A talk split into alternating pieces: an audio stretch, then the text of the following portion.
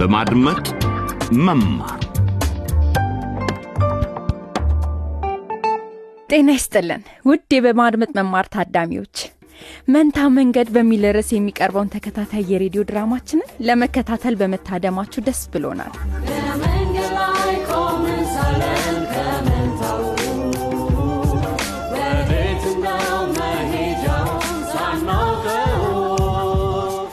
ቦንጎ አካዳሚ ሁለተኛ ደረጃ ትምህርት ቤት ገብተው የሚማሩ አፍሪካውያን ታዳጊ ወጣቶችን ታሪክ እስካሁን እየተከታተል ነበር።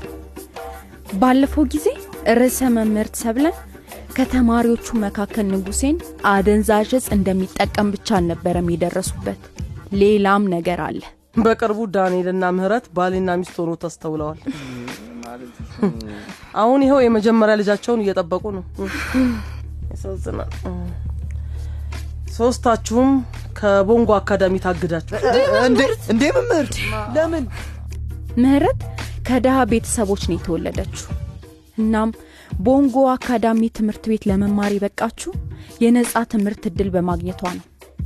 በቅርብ ጊዜ የእርስ በእርስ ጦርነት ከተካሄደበት ከላቦሪያ የመጣው የቀድሞ ጓደኛዋ ዳንኤልም በዚሁ ትምህርት ቤት ውስጥ አዳሪ ተማሪ ነበር። ዳንኤል ከትምህርት ቤቱ ቢባረርም በትውልድ አገሩ ላቦሪያ ያለው ሁኔታ አስተማማኝ ባለመሆኑ ወደዚያ ለመመለስ አልቻለም። በዚያ ላይ አባቱ ቢደውልላቸውም ስልኩን አያነሱም። በላቦሪያ ሁኔታው በጣም አሳሳቢ ሆኗል።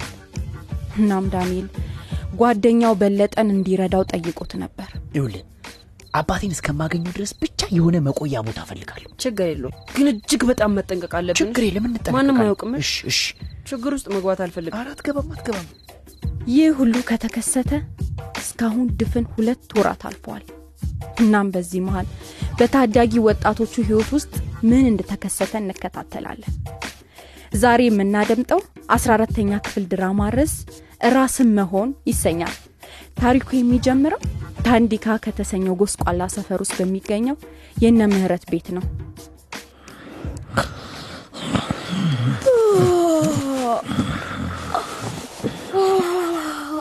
ምህረት ተኝተሻ? አይ ትንሽ ደክሞኝ ነው ምንድን ነው የእናቴ ልጅ?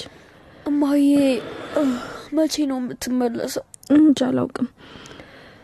እንደውም ወዴት እንደሄደች እንኳን አልነገረችኝም ለምን ፈለግካት እርቦኛል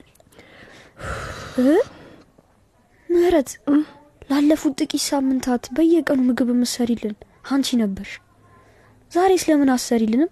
ቅዱስ ለምን ወታ ተጫወትና ሂድና ተጫወት። እኔ መጫወት አልፈልግም። እኔ ትንሽ ማረፍ ፈልጋለሁ። ብሩክ የሌለበት ጨዋታ ያስጠላል ምህረት ወንድማችን ይህን ሁሉ ጊዜ ሆስፒታል የቆየው ለምንድን ነው ግን? ቅዱስ ምክንያቱን እኮ ነገር ያለው እሱ ታሟል። የሳምባ ነቀርሳ የሚባል በሽታ ይዞታል። አንድ ሰው የሳምባ ነቀርሳ ከያዘው ለመዳን ረዥም ጊዜ ይፈጅበታል። ምህረት በጣም እርቦኛል። ተመልከት ተመልከት ቅዱስ እኔም እኮ ርቦኛል ግን እናታችንን እንጠብቅ እሺ እንዴ? አንቺ መወደሽ እንደዚህ ተነፍቶ እንዴት ይርብሻል? እዩ አሸሽኝ ነው። ቅዱስ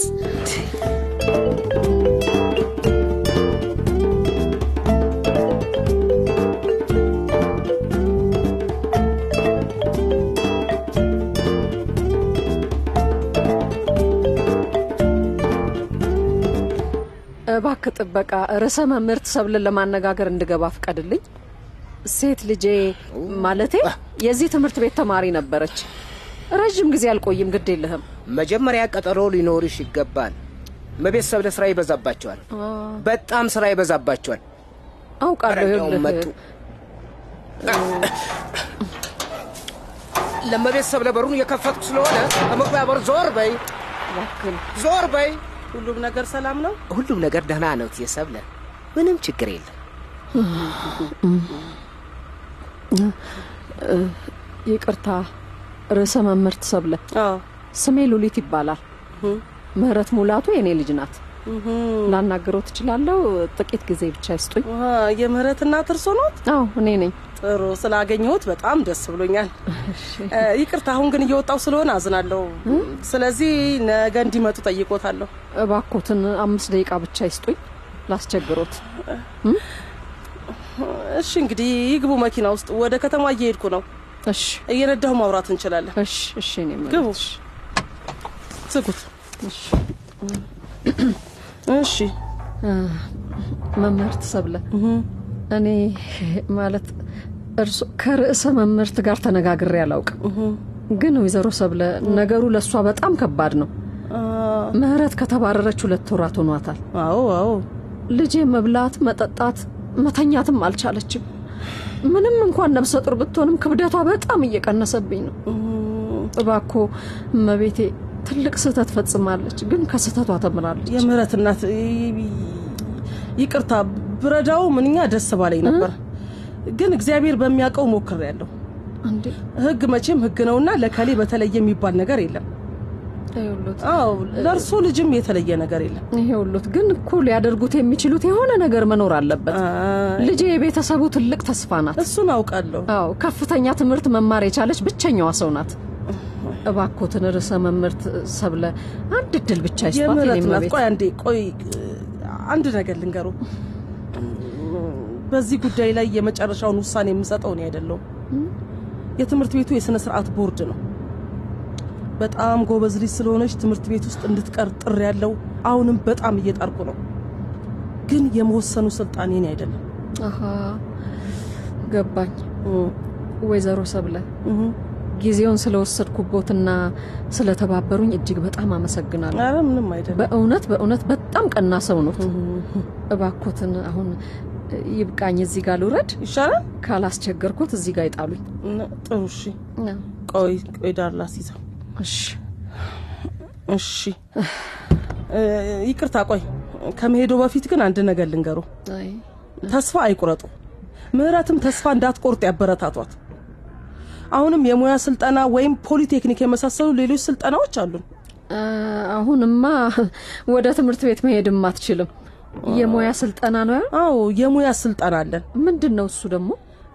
የሙያ ትምህርት ቤቶችና ፖሊቴክኒኮች የግድ የቀለም ትምህርት ቤቶች ባይሆኑም ክህሎቶችን ያስተምራሉ። ምህረትም የሆነ ቦታ የምታገኝበት ወይም ደግሞ ለራሷ የምትሰራበት እንደ ልብስ ስፌት፣ የሆቴል ሙያ የመሳሰሉትን መማር ትችላለች። አይ ልጄ የምትፈልገው ያንን አይመስለኝም። ምህረቴ በጣም ጎበዝ ልጅ ናት። አውቃለሁ። መጽሐፍ ማንበብ ነው የምታፈቅረው። በሉ ደህና ይዋሉ። እሺ እንግዲህ ሰላም ያሉሽ። አመሰግናለሁ። እሺ እባክዎ ግን እንደ አማራጭም ቢሆን ያስቡበት። እሺ ደህና ይዋኑ የምህረት እናት። እሺ ደህና ይዋሉ።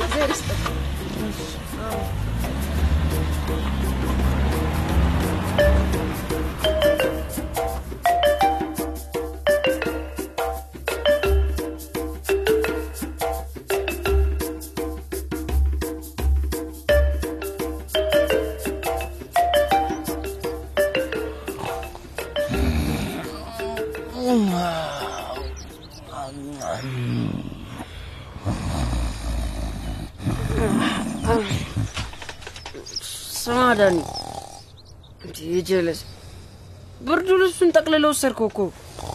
ስማ አዝናለሁ። ይቅርታ በሌ። ይኸው እስክትነሳ ድረስ አብረን እንለብሳለን። ያው ውሰደው። ያው እሺ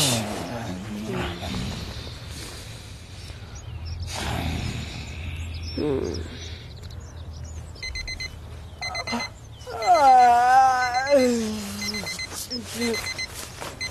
ትንሽ እንኳን መተኛት አልተቻለም። ምን እንደው እነሳ በቃ ተመልሶ የኔ ሆነ እንዴ? ተመስገን። hey ዳንኤል፣ ነጩን ሙታንቴን አይተሃል? አላየሁም። እንዲህ ደርግ አርጋው ጠርዝ ላይ አስጥቼው ነበር። ካናቴራዬንም አላየ? ነጩ የውስጥ ሱሪ ነው እንዴ? አዎ፣ የለበስኩት መሰለኝ። የለበስኩት መሰለኝ። ምን ማለት ነው? ምን መሰለ፣ በቃ የልብስ እጥረት ገጠመኝ። ስለዚህ በቃ ያንተን ተዋስኩ ማለት ነው። ተዋስኩ?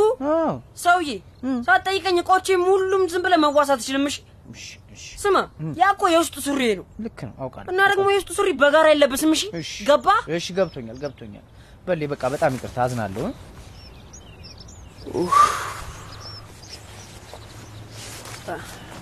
ዳንኤል በእናትህ ልተኛበት። ታውቃለህ፣ አሁን መሄድ ያለብህ ይመስለኛል። ምን ሰምተኛል? እዚሁ ኪሲምባ ውስጥ ወደ አላጎት ወይም ወደ ሀገር መሄጃ አሁን ሰዓቱ ነው። በቃ ቶ ገብተኛል። ይህ ሁሉ በዛ ተራ የውስጥ ሱሪ ምክንያት መሆኑ ነው አይደል? ያ ተራ የውስጥ ሱሪ ቢሆንም እኮ የእኔ የግል የውስጥ ሱሪ ነው። አውቃለሁ። እናም ሳትጠይቀኝ የውስጥ ሱሪ መውሰድ ያለብህ አይመስለኝም። ያ ደግሞ ማዋሰው ሌብነት ነው። ተው እንጂ ጀለሲ እንዲህ ትናገራለህ? አይሆንም። ሂድ በቃ ወንዳን። እንደውም እነዚህ አይነት ውስጥ ሱሪዎች ስለማልፈልጋቸው አንተ ጋር ሊቆዩ ይችላሉ። ምንም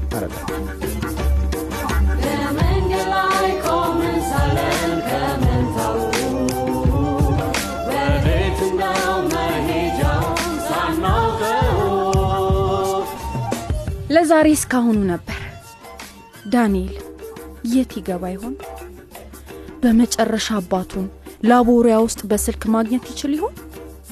ምህረትስ ትምህርቷን እንድትቀጥል እናቷ መታገላቸውን መቀጠሉ ይሳካላቸው ይሆን? የእነዚህም መልሶች በሚቀጥለው ክፍል ድራማ ይከታተሉ። ያለፉትን ክፍሎች ማዳመጥ አሊያም ድራማውን በግል ማህደር መገልበጥ ከፈለጋችሁ በድረ ገጽ አድራሻችን DW DE slash LBE ላይ ያገኙናል። በፌስቡክ አድራሻችን ዝግጅቶቻችንን መከታተል ትችላላችሁ።